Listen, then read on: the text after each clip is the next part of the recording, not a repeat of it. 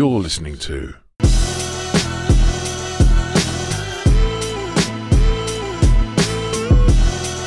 Born to be Mild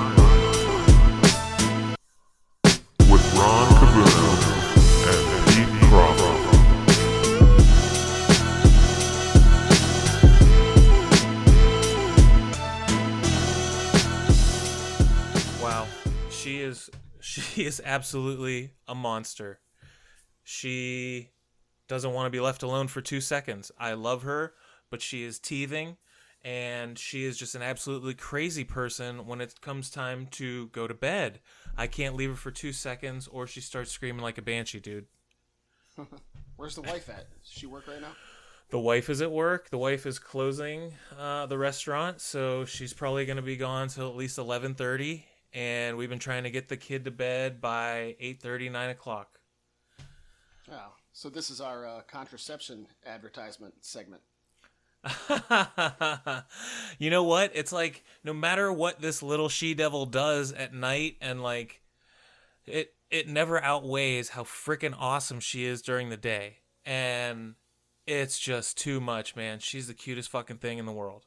Yeah, now parents always give that follow up after they come back with uh, blood all over their hands and Yeah. tears in their eyes and Oh yeah, weary from battle, absolutely, Right. because that's what it is. You're you're slugging it out with this two foot just monster, and they always win. It's it's so bad. They yeah, sit. sounds like a pleasure. You're really really selling me right now. There is nothing like it on this earth. I wasn't someone who was looking for that, and I wasn't trying to become a father because I didn't think I had it in me. But guess what? When the time came and I was called to serve, man, it is the greatest thing and responsibility I have ever been gifted with. It is the coolest thing on earth, man. It's like the U.S. draft. You know, you, you didn't know you were going, but once you got there, you were proud. It's like the U.S. draft when there is an impending force that's looking for global domination, right? Like you have to go then, not when like it's Donald Rumsfeld's war. You don't sign up for that one. that is a different war. Yeah, no one signed is- up for that. Yeah, well, no one. It doesn't stir the soul and inspire the participation that that another one does, like like World War II. Right, or even Vietnam at the beginning of Vietnam. I know. depends on Vietnam, it depends on so what much. side you are and it depends on how much information you had personally i think at the time right Sure. Yeah. um I mean, I, I don't want to get drafted ever, but no luckily I'm I'm past the, the draft age, so I made it out. yeah oh absolutely my bone spurs have been growing in for years now Oh, my bone spurs are terrible. I have them all over my body. i have bone spurs on my bone spurs Best I can do is run for president. so speaking of um i think this is a good place to introduce ourselves and and let everyone know who we are my name is ron kabuno I'm Pete Crawford. and this is the Born to Be Mild podcast. And essentially, what we're here to do is take the sensible road on any issue that we see fit to talk about. Is that not correct? If we can be sensible, that's what we do. Yeah. Yeah, no, no hot-headed takes unless we're really coming in off of a Browns loss. But that goes without saying. We can get to that a little bit later in the program. Yeah. Yeah. Um, so I was thinking, I was like, you know what? What best describes the aim of the show? And to me, it's essentially like this is what red state progressivism looks like. Now, would you would you agree with that? Yeah. I mean, Ohio's a bit of a purple state in reality, but um, yeah, I, I would call this the the progressive red state mentality. Okay, You now it's to be, purple. uh, classified as a liberal when you're progressive, even though Right. you're really more moderate. So but it's purple in that interesting way. It's not purple in the Texas way. It's not purple in the Virginia way, where it's red and blue next to each other. It's blue concentration surrounded by a lot of red.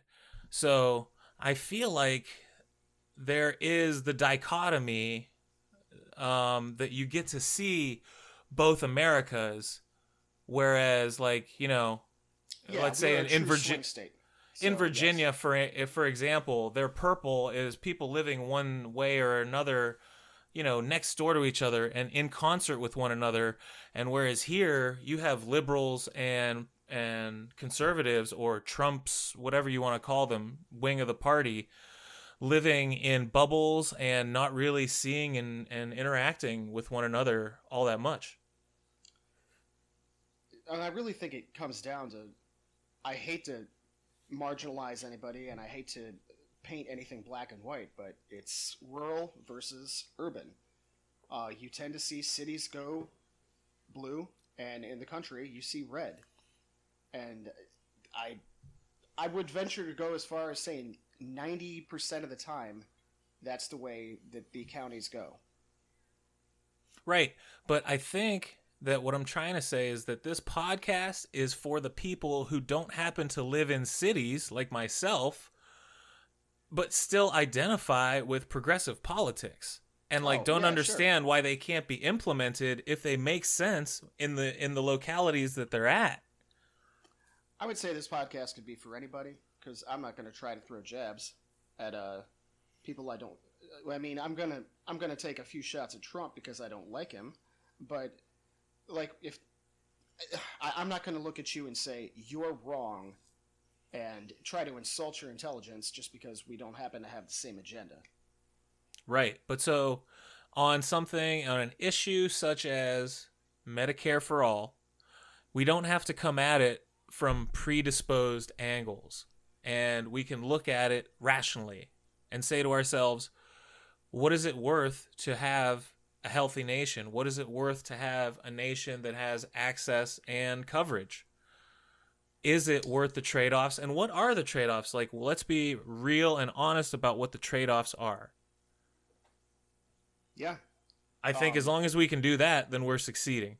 if you're yes, as long as you're analyzing something with actual um rationale and uh, points given, not just rhetoric and uh, any kind of uh, preconceived notions that you're bringing to the table that you're unwilling to compromise on, I think you're in a good good spot to uh, address any issue, really.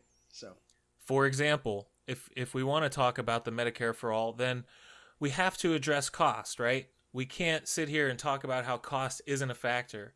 And we might have to talk about something that could be a stopgap approach towards Medicare for all or a test pilot or a test program or something that doesn't cost as much and doesn't wipe out the entire private system while we're trying to figure out if the public option and the you know Medicare for all works on a grand scale, right? Mhm. So like I it's agree. completely reasonable to say pump your brakes, Elizabeth Warren. It's a bit much. Yeah, I- Because I- it's- yeah. Elizabeth Warren is I, I I completely agree, hundred percent. She is right now. She is in a political position where she is absolutely pushing too far. It's the the definition of being too radical for anything to ever work. and she's actually just an also ran in terms of progressive politics because Bernie Sanders has had this shit on lock forever.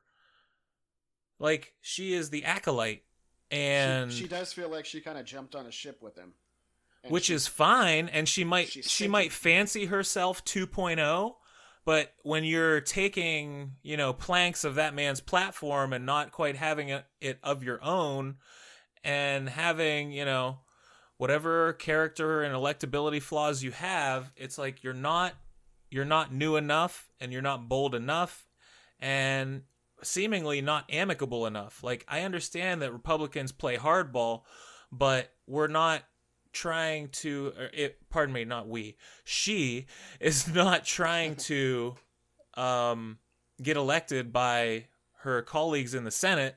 She's trying to get elected by the american people. So you have to show that you are willing to make a nuanced and compromised approach to to the things that that that require it. And i know that you know painting things with the broad brush is the way that a lot of politics goes especially on the right but you kind of have to Yeah, but you have to say it's not that simple to people. You have to say, guess what? It's not that simple. We're gonna figure it out, and it might take more than two seconds. Come with me if you if you want to. Right. Yeah, it's a lot different uh, trying to talk to the public than it is uh, trying to talk to a room full of Congress people, um, especially uh, on really sensitive wedge issues like this. And I think she's just in the past several months, she's really been sinking her own ship, and I, I don't I don't see any way that uh, Bernie recently took the lead in uh, uh, for the for the left, and um, whether or not he stays there is uh, yet to be seen. But he's doing something different than her in that he is engaging with the American people with things they can understand and uh, showing them a way that it can be done, like with actual numbers. And that's why there's so many people feeling the burn as opposed to the Liz Warren people because he's just got it figured out more on the way that you want to be on I guess uh, electability on a broad national scale rather than trying to push some kind of a, a, a bill through Congress. They're completely different, and I don't see Liz Warren uh, understanding that. Um, all right. So for me, I would have to say that they're close enough in in what their their aims are that it's oh, sure. it's it's what flavor of the meal do you want but it's the same meal so when it when you want to talk a common sense approach i'm sitting here looking at mayor pete um and we can talk about the candidates a little bit more but i want to talk about them with regards to um, obviously the president. So let's dive into some news. Okay, what do Um, got? So, in the news, what bigger news was there in the previous week here than Iran? I mean, like, can you believe that whole thing? That I mean, to me, that seemed like a very, very large gamble that we got away with. We did, and the reaction to everything was predictable. It was uh, as it always is. Uh, we had the the people on the right applauding it. We had the people on the left condemning it. Um, it if we're examining it in a in a vacuum, um, I would say yes, this was a this was a gamble, and it worked. Uh, but if we look at it as part of a larger uh, issue within what's been going on with Iran for a long time, I actually didn't throw tomatoes at Trump for this one. I was okay with it, even though it was a gamble. I was okay. And why is that? Well, I guess, unfortunately, I have to say because it worked. because if it didn't work, I wouldn't be saying this. But um, I think that it, it we've got enough dangerous regimes in the Middle East. There's enough. There's been enough uh, confrontation with Iran over different things, and I know that Trump was doing this to detract a little bit from the impeachment. I understand that. I understand his motives. I understand he's not that bright, but to, I thought it was a, a brilliant time to do it. It was completely unexpected. Um, even though you know it was roll the dice, uh, we we took out essentially a terrorist. So Yeah, I mean, we took out a terrorist, but we did it with extremely scant justification. And when you have Republicans coming out of meetings saying that their justification is not holding water and is not robust enough to have warranted such action, then you know that something was up, that it was politically motivated. and it absolutely was. Yes. All right, so in that, I do not agree with it at all. And I don't even agree with it in the fact that we did get away with it. We got away with it because they, I believe that they might have fucked up and maybe taken down the wrong airplane. Maybe they were looking to take down an American airplane as retribution. Sure. Now, what would have happened then? Can you imagine the the escalation that we'd be looking at then? Yeah, you can do the what ifs forever. But But that's where it was at. Right. So it didn't happen that way, and maybe they're fuming that they didn't exactly get their just desserts back at us that they were hoping. It, wa it wasn't the eye for an eye that they were looking for. I don't know. The- But uh, I do the- know These I are do know that- pitfalls of war, though. Yeah, So but you're, everything we're- is a gamble. we're sitting here in an escalating um, confrontation with a country that we got out of a nuclear pact with just within the last year. So he wasn't looking for confrontation and yet did the exact thing that was going to escalate tensions with them. Well, the tensions were already there. I, I you know, whatever was signed, the, nuclear arms thing and, and the treaty and all that kind of stuff, like it, tensions were building with Iran. It's just, it's just a fact. Uh, I, I can assume that on the surface and in the media, there are plenty of things that uh, that we're not hearing and you know aren't coming to the light of day. But the reality of the matter is, if you just examine the history of what's been going on, you could go all the way back to the 80s if you wanted, but let's just talk about the last few years because I think Obama de escalated the situation to some degree. And I think Trump re escalated it.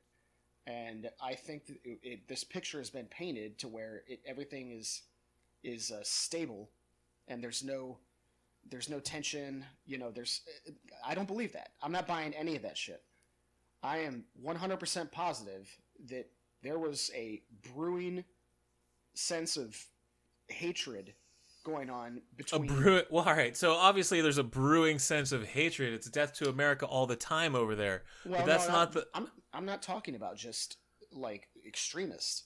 I think in general, the the political leaders of both countries, and I, I don't just mean Trump. I mean, you know, the entire uh, uh, administration and most of uh, the defense is looking at this, and they're looking back at us, and it's kind of like a, a schoolyard stare down. And I just don't think we were getting wind of that uh, on the surface level. Um, so I don't. So I guess I could say that we were um on our way to something when we got out of the deal because they were still acting aggressively in doing their sponsoring of state terrorism and all that on on whatever fronts they can get away with whatever was not cold written down in the in the treaty they were doing and then they were probably breaking some of those. So like maybe they weren't enriching uranium but they were sending weapons to groups all over the world. And you know if trump wants to call him out on that that's one thing. So what you do in my estimation is you keep the deal that you have on the books in place and then you add to it. And you don't do it unilaterally you do it as a coalition. Because that's what we're looking for in the end anyways and we're bitching that we're always over there by ourselves well we can't keep acting unilaterally. And he wants to do that stuff and he wants to say that he has all the power in the world. Well once again we are in an era where he is taking the norms and he's throwing them out the window and he's taking our constitution and applying a bend but don't break strategy as much as possible. It's like no none of this shit is advisable the the option that he got to kill the general was a supposed what if like worst case scenario that his advisors in the military should never have given him but they did anyways because it was supposed to be like all right well obviously sir you're not going to do this batshit crazy one but let's do the one right below it and then everyone can go home. No. He decided to go for the balls to the wall i have to prove a message and deflect from my impeachment choice. So I believe that that's how it ended up going down. But you don't go out of the deal. You don't leave the treaty or the nuclear deal and then expect nothing to happen. Like and then you you want to cripple them more with sanctions and expect them not to poke and prod you even more. They're dying. It's like I it's it's a really difficult back and forth because you want to make sure that you have an eye on them and they're not going to foment terror but at the same time you can't starve them and their people out and not expect retribution. It's the same mentality of all right i have a drone that's in the sky and it's got the american flag on it maybe when it falls to the ground. Who do you think that they're going to grow up hating? So de-escalation is a tricky business and i just don't see donald trump as the one who's going to ever do it in the right way I don't either, and I've already come out and said I'm not a Donald Trump supporter, but this isn't uh, just a Trump issue. It's not like things have been handled so subtly in the Middle East with any of the last five administrations. Uh, this has been going on since Reagan. Um, you know, we've had trouble with uh, W. Bush had to drop bombs, obviously with the three month war. Uh, Clinton had trouble over there. Uh, clearly, uh, W had. I, I said uh, W before. I meant HW. Um, clearly, George Right. W. Bush had uh, problems over there, and um, Obama had problems over there. You know, he claimed he was going to rip our troops out right away. He wasn't able to do that. Wasn't able to fly out of Afghanistan and Iraq as soon as he wanted to. So No, we're talking about Iran, and we're talking about I- an no, option I that was given to all these previous presidents, and they never took it. Yeah, no, that's true. I- mean, that's a good point. We, we were never at war with Iran, uh, but we we had such a strange relationship with them that it felt like we were on the fringe at any point. And Trump just pulled the trigger. I know I don't I don't agree with. I especially didn't agree when he pulled out of the uh, arms treaty. I didn't see any reason for that. Um, but as far as this goes, uh, since it did work, I'm okay with it, and I'm not afraid of retaliation. Um, I, you know, terrorism is something that was a possibility from day one, always, and I, I don't know how much this changes that. So, does it? I don't think it makes our country safer, but maybe it makes maybe it makes them a little bit weaker uh, in a position where they were feeling like they were feeling a little bit bigger than they were. Iran was starting to getting the uranium and you know acquiring assets. I, I don't know, manufacturing uranium, whatever they they they were starting to feel like they were a world superpower, and I don't think they're the type of country that we need possessing that status. Well, I mean, they absolutely are and can be based on population and GDP and nuclear armament. So, I mean, if they get that, then they're definitely sitting at the big boy table. But they are a large and formidable and you know really historic country, and they're probably a, they're they're definitely like a top ten country. And so, when you hear things like Trump talking at the end of the speech how he wants to make sure that the leaders of that country know that we want them to be prosperous, it's something that even if he doesn't believe, he has to say because they are that important. Anyways, so um that's Iran and we can have some differences on how that's being handled. But what I would like to ask you next is what do you think we do in terms of the Democratic candidate? What should they be looking at as their ideal selection now that you have the added filter of a president in quote unquote wartime to deal with? Um, you know that's that's obviously going to take place in the general and the getting out of the primary is a completely different issue but like what do you think or who looks who looks best to take on Trump in light of all this new stuff Well, we don't have a home run. Uh, there, there's no, there's no one candidate that feels like uh, Barack Obama and Hillary Clinton both did in uh, 2008. But um, I would say, currently, I would lean on Bernie. Uh, I, I see Cory Booker just dropped out recently. Uh, Yeah, he didn't have the money. Yep. yeah, he's kind of an always uh, also ran guy, but um, He just doesn't have it. Like he is like he doesn't. he is like 50% Barack Obama. Exactly. Yeah, he's like, I'm also Barack Obama. Everybody's like, No, you're not. Yeah, it leaves a Um, lot a lot to the imagination. Yeah, he's pretty bland. I would lean on Bernie right now. I I absolutely am not with Joe Biden. Um, So there I you have like a really good black and white choice in terms of war. Now Trump said going into his presidency and obviously beforehand when he was criticizing Obama left and right that we need to stay out of interventionalist wars and we shouldn't be in other countries and yet he's possibly adding to the tally right now.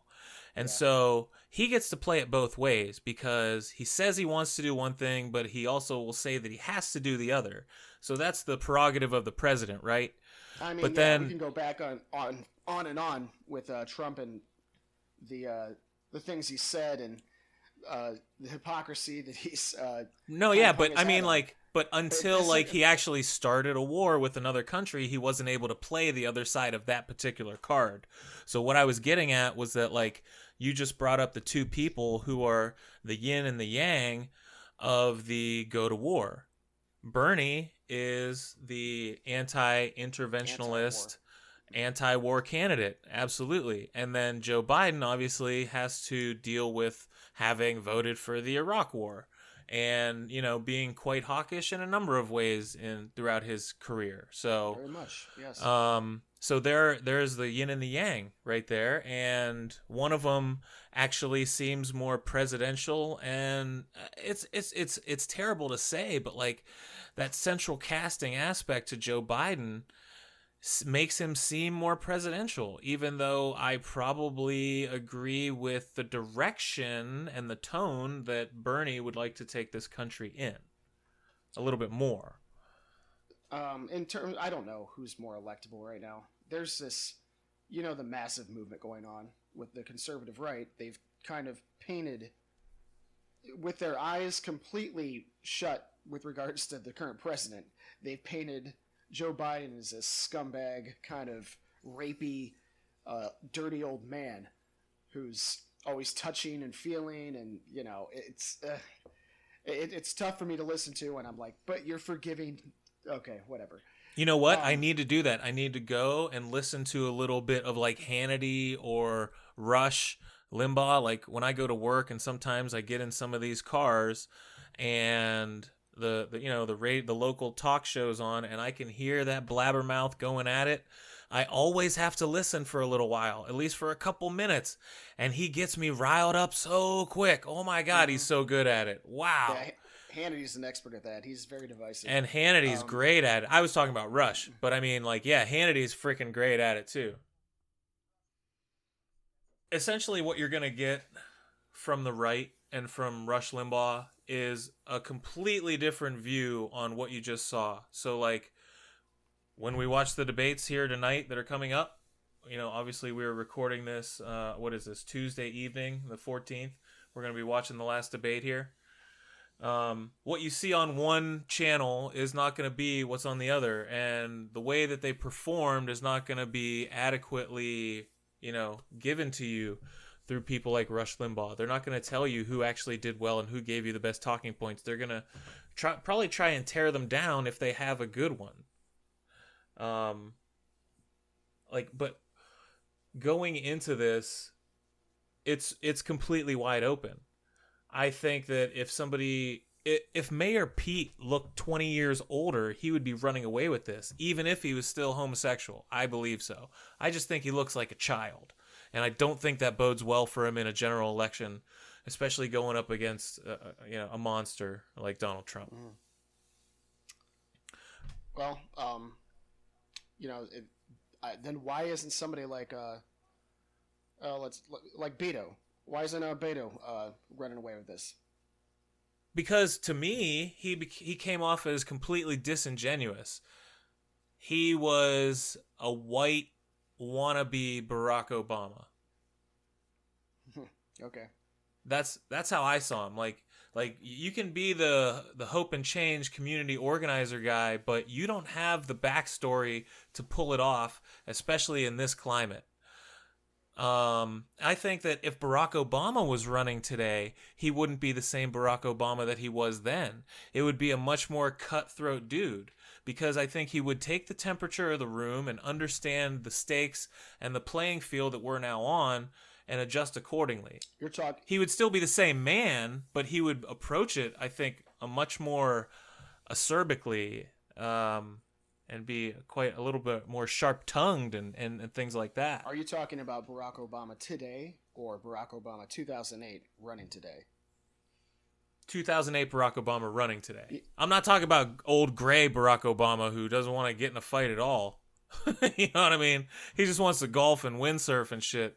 He, you know, that's Mr. Avoidance right now. I'm talking about hope and change Obama. Gotcha.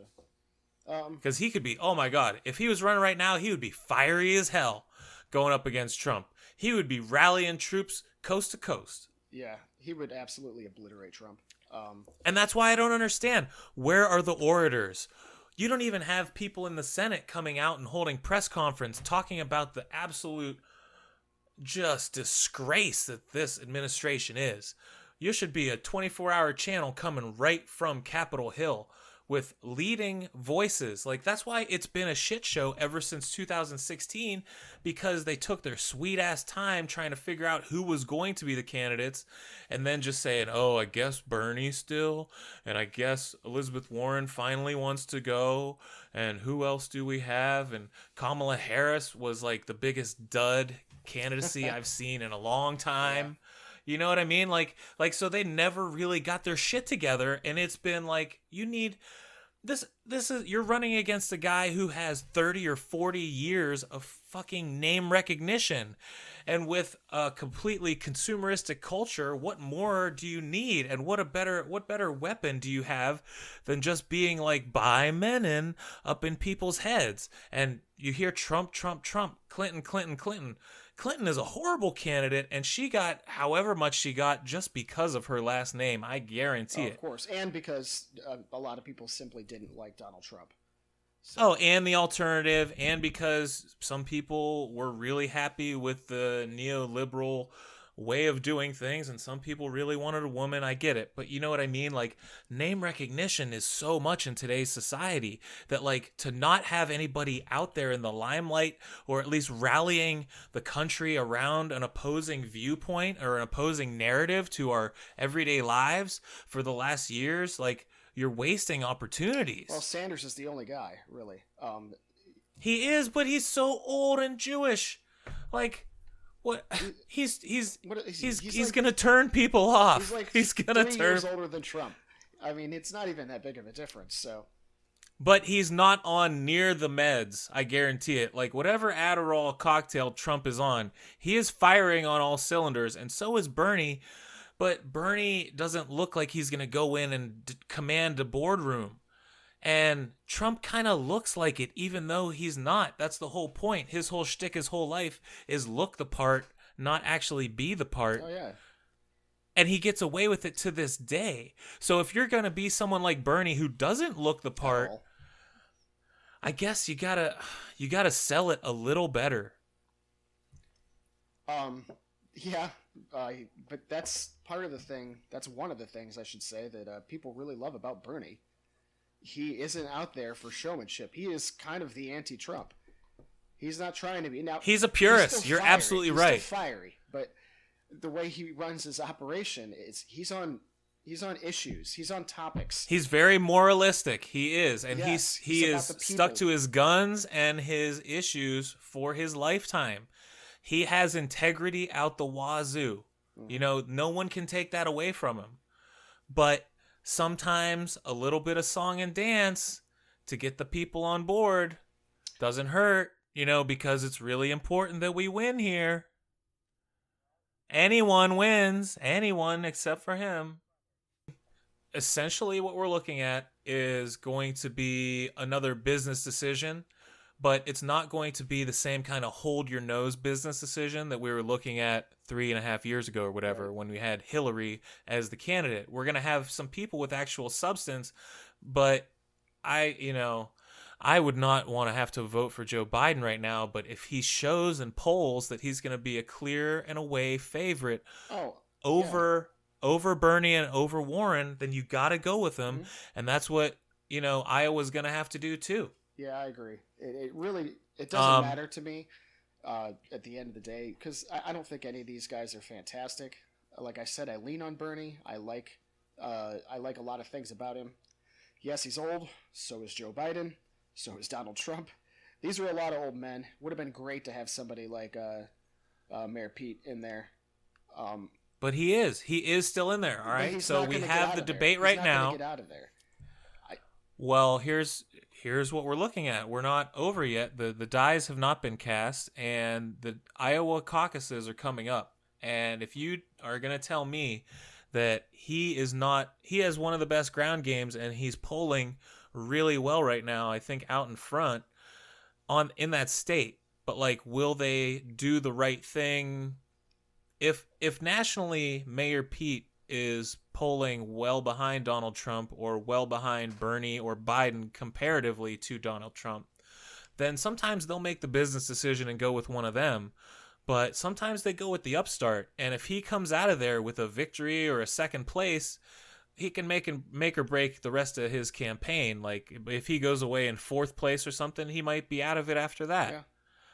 But then again, we could end up having to wait till Super Tuesday to find out. But I think that there could be a lot to be said with uh, what Iowans decide to do. Unfortunately, the very white state of Iowa is going to tell us, you know, which way the wind is blowing so early in the in the uh, primaries. Um, that, and that's the problem with Iowa. They are a decidedly red state, and I don't see them uh, looking too hard at the homosexual candidate. Unfortunately, um, We will Yeah. see. We will see. it's time to see. Let's let's go to sports. Let's uh, talk something else.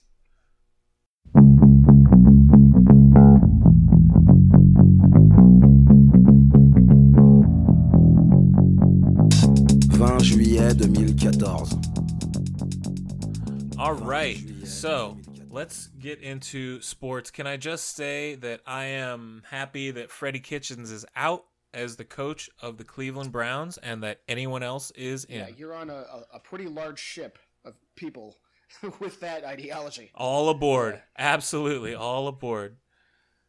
In over his head, I believe is the phrase. But the question is, who is Kevin Stefanski? Uh, I mean, a Polish man? Yes. I don't, I don't honestly he's the he's the guy who worked with Kirk Cousins this year. That's really all I know about him. That and that he was number 2 to Freddie Kitchens in the interview process Last last year, year, and so he lost out when Dorsey and the Haslams decided to go with uh, the Kitchens, the little yeah. chaboots the little chubby I, man. I was under the impression Baker had a lot to do with that too. Um, Well, he did, and so they just capitulated to whatever uh, shaman the the wonderkind had a had a liking to. yeah. Um, But he didn't have the leadership, and so he didn't understand that calling plays and running a team was going to be a very difficult thing to do at the same time. It was just just a, a comedy of errors. So I am glad that he's out and that we're probably going to have an offensive coordinator and a coach on the roster next year. yeah, it was ridiculous uh, the way he was trying to run the program last year. Um, but you know, what are you going to do? That's that's in the past. It was a pretty embarrassing year uh, when we were all expecting at least ten wins, nine to ten wins. Uh, coming out with six. I was expecting at least fireworks. Like, where are the top 10 Sports Center plays from this No offense? We should have been lighting the world on fire. Even if we're losing, let's lose 45 51. We had a decent defense. Just give me something to look at and air it out. Yeah, our offensive line is pretty terrible too. Our tackles were a joke. So it's kind of hard to uh, it's kind of hard to pin one thing, but uh, we we can definitely hammer home that Freddie Kitchens was a part of the problem. But uh, They found a way to Browns it up. They did. Absolutely. but moving ahead, you know, did we see? I, I don't watch the Minnesota Vikings um, when I unless I have to. Was their offense crazy good. I mean, They were nice. They were mad nice, absolutely. And um, Kirk Cousins is, you know, average to a slightly above average. I think Baker Mayfield definitely has the potential to be just as good as he is. And uh, what he was able to get out of him was awesome. And he had some nice talent around him um, with Diggs and uh, Cook, I believe. And we have that kind of talent in Cleveland that he should be able to maximize and really put up some points. I don't see why not. Now, he's not going to be calling the plays, but it's going to be his approach. And I love the way that they were conducting themselves. I mean, in, in terms of the Vikings this year. well, so, you know, if he can do it with Kirk Cousins, what, what's your you're damn your right. take? Because Cleveland is so fair weather. You know, I mean, we're always diehard fans, but we will we will throw you under the bus immediately if something goes wrong, just because we're so used to losing. And so, what do you think about Baker Mayfield? Because a lot of people who really loved him a year ago now suddenly think he's the worst and we should try to trade up to get Joe Burrow, which is essentially impossible. Okay, before I answer that, it says your microphone is very loud and maybe clipping. Oh, so all I can suggest is that you maybe was- step back yeah, from it a yeah, little I bit. was right on it there. Sorry. All right, so um, I think that Cincinnati is going to be a fine home for Mr. Burrow, and that's where he's going to end up. Of course. And that makes a lot of sense. And I also think that Baker Mayfield is worth hanging on to and developing farther, and that he has great things to come, and that I don't want to see him do it for another team. I want to see him do it for our team. I think that he's bought in, and uh, he was just kind of led astray here by not having the leadership that he really needed. hmm Like, you know, like it was the same thing for me when LeBron was in Cleveland. Like when you didn't have somebody telling him what to do, the reason people say he's uncoachable now is because he never had a No, he coach. had to learn how to coach himself. He spent way he too much did until he Brown. was so he was getting coached finally tangentially by Pat Riley when coach Spoelstra was the coach in Miami. That's the first time he actually had to take direction from anyone, you know, in any real way. So, I think that when you don't have the big time leadership roles and mentors in place, um, people can flounder. It's kind of like college. You know, some of those kids are just not going to get up and go to class. Now, you can say sink or swim. That's just how it's going to be, and let them be as be as they may. But you can also say, maybe let's help them out for the first quarter of the school year, and he can establish some good habits, and he'll be on his way. And I think that's where we're at with the quarterback right now. It was a slight step back this year, but if we can get some structure around him and protect, protection to where he's not going out and be the main uh, deflection point from the media, like you don't have a strong head coach up there taking the shots and the bullets for him after the losses, like or someone that at least the media respects to do that for him, then you're gonna have a, a really stressed little dude, and I think that's what he looked like this yeah, year. well, like I said, it, it it doesn't take an expert to to watch a game. Well, you know what? Maybe it does take an expert to watch a game and say our tackles were trash this year. I mean, the ends were cr- he, he was running for his life out of the end every single time. Um, the center of our line is decent, but uh, they've got to get somebody on the ends to pr- uh, pass protect because you know he's got. You're going to end his career before he's 25. this kid is going to be he's going to be useless. So I agree. You, you can't. The people that are putting this all on him, it's it's like he's the same player that he was a year ago when he broke the rookie pass record in 13 games. He didn't. He, he He's didn't he is, but he's also a bit of no. He kind of did. He regressed in that he is a bit skittish now. He's a bit gun shy, and he's not what? uh, as freewheeling that's because of and confident as he was. You don't think that's an O line But- issue? It is. However, some people know how to make the most of it, and you gotta. You still have to have the, the the good clock. If the clock needs to be quicker because they're coming in on you and you have less time than you did last year, then you adjust accordingly. and you you can't take the sacks. Throw the ball away. Throw the damn ball away. Yeah. Like like there's been a lot of that where you're not doing that and where the passes at the end of the plays are not good. And if we know that there's predispositions to certain parts of the line collapsing, well then we have to sit here and say here's the likelihood of where you're going to have to escape. Like think about it in terms of, you know, um plan B almost being your plan A. I don't know, but like just just having uh, your head in the game and having it not seem like it's too much for you would be a change because it did, that's how it seemed to me this year and it was unfortunate. Um It, it was a tough year for him, uh, but I certainly, I, I didn't sell my stock on him because of it. I, I think a lot of it was having a bad O line. A lot of it was, yes, could be a sophomore slump, and a lot of it was Freddie Kitchens was completely inept on an offensive level this year. So, uh, even with all the weapons that he had at the skill positions, with those things hanging over your head, I don't know how you succeed yeah, you can say you got to make the, the quicker throws and stuff, and you're probably right. But he's still a kid. He's still learning. So uh, I'm still in on him. I still love Baker. Baker Mayfield. Cool. Me too. And all right, so let's get on to the rest of it. The last the final countdown, the final four. Um, we had a pretty nice weekend of football. We got to see, you know, Patrick Mahomes do his thing, and we got to see some real fireworks. It was a very entertaining. I didn't watch all that much of it, but it was a very entertaining weekend of football. If you oh, did, the Chiefs are for real. Um, I they are for I- real. They, were, they came out almost. It, it felt like they were just taunting them. You know, like, like go ahead, put up a bunch of points. Just whatever, whatever number you want, and then uh, we'll just destroy that lead before the half. Yeah, it simply will not be enough. Exactly. Yeah, I mean, Mahomes is he is the man. You know, I I He's so cool. I am really rooting for the Chiefs right now, and uh, I, I told you earlier I'd like to see the Chiefs and the Packers just so we could get the uh, all State Farm quarterback Super Bowl. The- And then they brought that up on the Sports Center. I thought that was Oh, great they? I didn't because it's that. hilarious.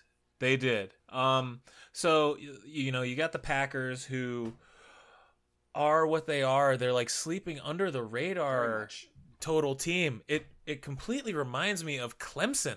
Like in that they were just going about their business throughout the year. They come out at the end of the year on top as always with a fantastic record, and then you have to sit and reason with them and say, "All right, are they any good? What do I know about them? Oh, I don't know anything. Yeah, All right, let me let me bone up on them. But you know, they have a really great running game, and uh, a lot of people are saying that they're finally winning without Aaron Rodgers being great all the time, and that is the most important thing that they can do for themselves. uh, yeah. Uh, They've got a.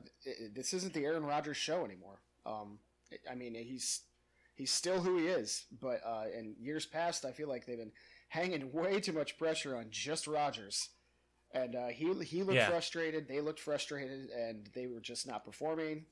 And you had guys like uh, Cowherd really selling his stock on Rodgers, and uh, of course, suddenly he's back on board with him this year. Um, So nice. It's so Yeah. nice. I like to see him on top. Yeah, and no, I'm, um, I'm actually a Rodgers fan. Although I've heard he's a, a little bit of a jerk in person. I don't know if there's any truth. He to that. seems like he would be a very smart, arrogant, smug asshole, but I would be too in that situation. I don't know. I mean, like, he's probably super nice to kids and the elderly, but like, you know what I mean? Like regular bro on the street, he doesn't have time for your ass, No. and he doesn't need to pretend like he does. I don't think because you're a grown man and you want to talk sports ball with him while he's out there like risking life and limb, and you're sitting there in your jam jams you know, dissecting everything he does. I, I guarantee so that's probably where that rumor got started. A bunch of you know what I mean. So if you if he doesn't have time for that, if he doesn't have time for that, well, I right, understand. you know, He was running up like I'm cool with "You're that. My fantasy team, bro. Like you're not my bro. But if a little kid wants an Not everyone- you know, Yeah, not everyone is going to be the Disneyland perfect product and perfectly digestible quarterback that Russell Wilson is or someone like that. you Peyton know, he's a fucking yeah. He's a machine. Yeah, these guys are marketing Oh machines. yeah, you just put him out there, and everybody's like, "We love you, Drew Brees." Like, yeah, and then and so you know they. he plays football, and they're like, "That guy's a dick, man." Have you heard? Uh, he's a dick. But he's a swagger, so he's on the All-State, and he can kind of just like That's be kind of swaggery, like um, McConaughey selling Lincolns. But you know what? He's You know, even- like he's even kind of a dick, and that, McConaughey- That's what I mean. That's he's he's he's obtuse and just uh like like making fun of you and cynical kind of it's like all right that's that's who it is that's what we he's like super annoyed by That's what we like about him. Allstate commercials. yeah kills me. yeah he he does not have time Right. for it whatever it is um all right so we had that we had the big upset of the ravens and, and by the I chiefs man, and I don't know what we can say. talk I can't believe. mr henry I- we could talk about mr Derrick henry with almost 200 yards and just like like a man. being he uh, it's so cool. It's like watching uh like the Men at Arms from um He Man. He Man.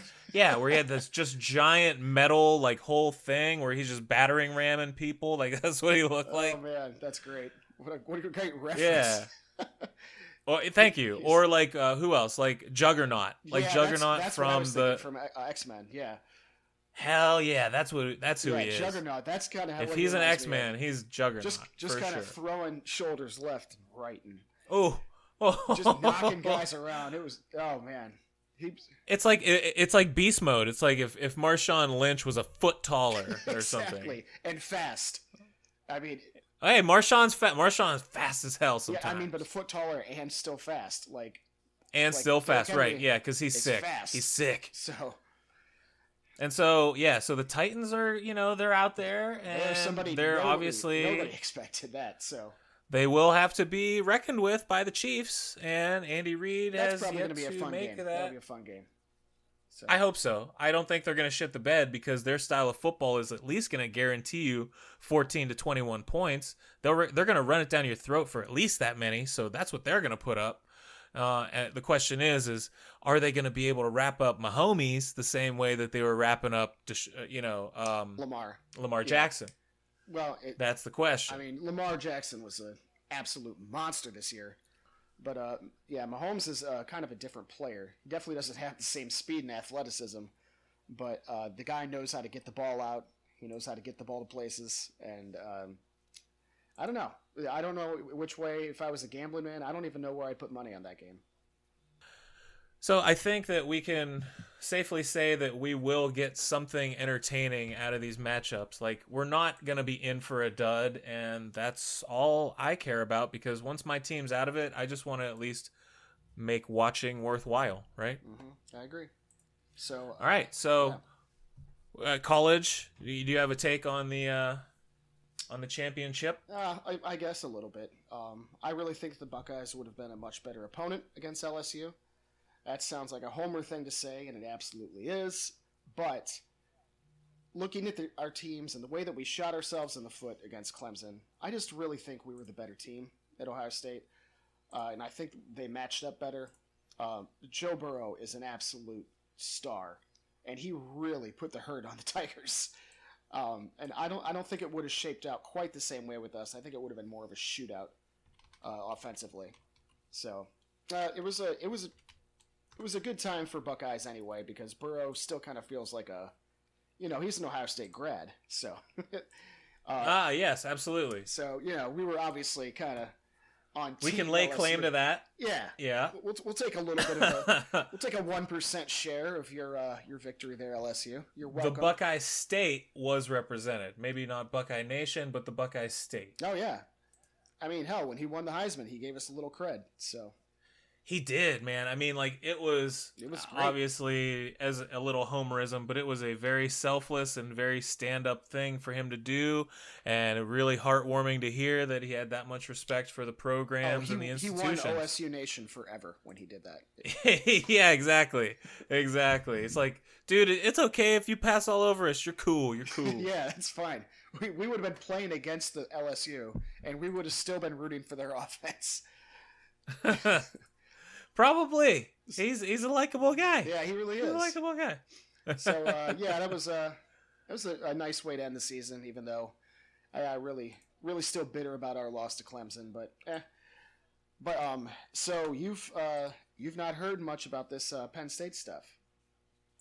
I have not. Lay it on me. What do we got? Well, uh, I, it's what has it been?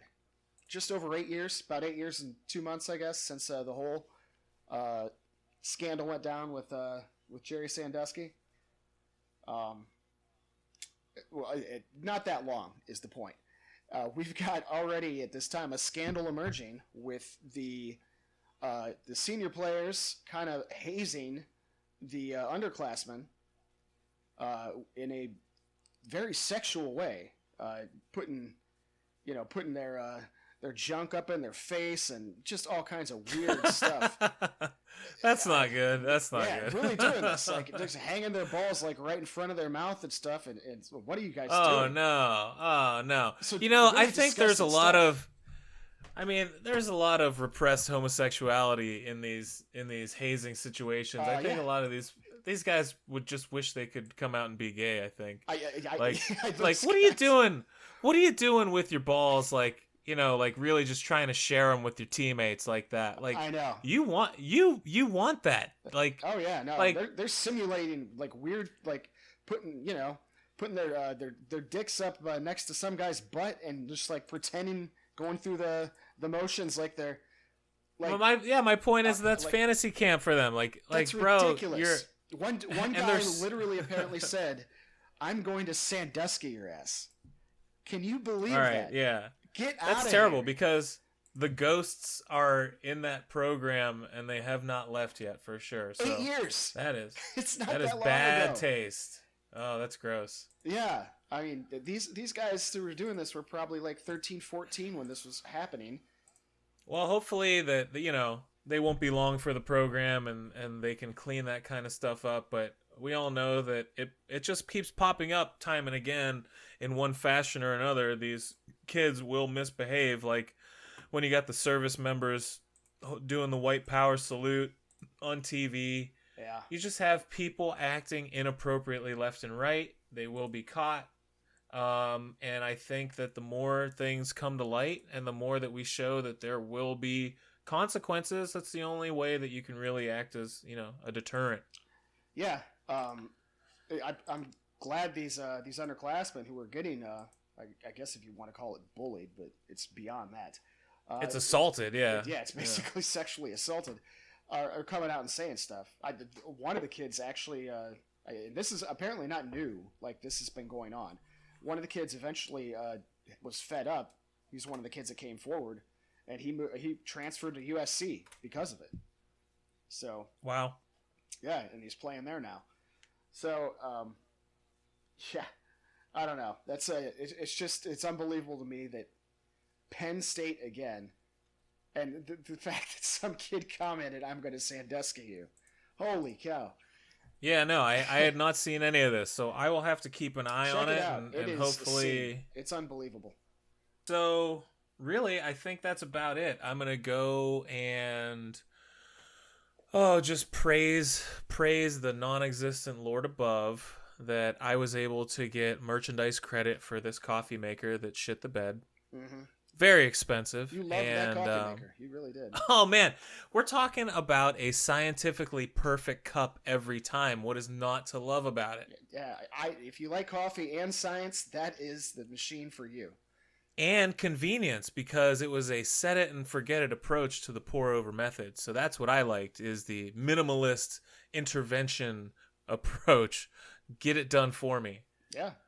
Yeah, I, Yeah. I'm, so I'm, I'm with you. I understand you. Uh, the way you talked about it, it was like, it was similar to the way you talk about your child. You know, you've got right, it was a welcome addition to the family, is what you're saying. Yeah, exactly. that's exactly what it was. you don't want to have to take the baby back and exchange it. So why you don't want to do that with the coffee machine? Absolutely not. You'd be so surprised how quick the warranty runs out on those things. Oh God, yeah, that's intentional. Yeah. They they're built next to the guys making the warranty. They're like, all right, this thing's gonna shit the bed in about four months. They're like, all right, I'll make the warranty for three. Exactly, and the same thing with the coffee maker.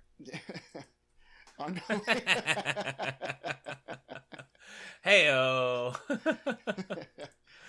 So I think that's probably a good good place to stop for the week. Yeah, we can wrap that up. Uh, slapping warranties on babies while we're at it. So, You know it, but I, with a uh, child-safe adhesive. uh, yes, for sure, because got to Gentle skin, I'm telling you, it really is. Yeah, no, Yeah. you're not going to be able to get much in return value if you mess that skin up. I believe the children are the future. You can't tell me different. Well, that yeah, that's pretty self-explanatory, actually. So, I, the, the old men certainly aren't the future. So, I was just getting my Whitney quotes in. oh, um, I gotcha. Yeah, no worries. Um, so, anyways, maybe next week we can talk about my dry January that we have going on. That'll be a little teaser for next week's episode, Okay, as long as I'm still on that train. okay. Um, Little cool. Dry January. yeah, I've been uh, dry myself. Not, So- oh, excellent. All right, so we will have that to talk about. It has been interesting what uh, happens in replacement of said beverages. So, yeah. uh, A lot of, well, for you, it won't be coffee uh, in the immediate sense, but um, I've been drinking a lot of Gatorade and water, so there you go. There you it's go. good stuff. All right. Well, until next time, actually, I might be down in your neck of the woods and we can record together. So hopefully we can get that together and um, Yeah, I'll try to. Set that will be really fun. Yeah, I'll, I'll try to get a nice little setup for us. So, Either way, we will see everybody back here next week. all right, you guys take care. Peace out.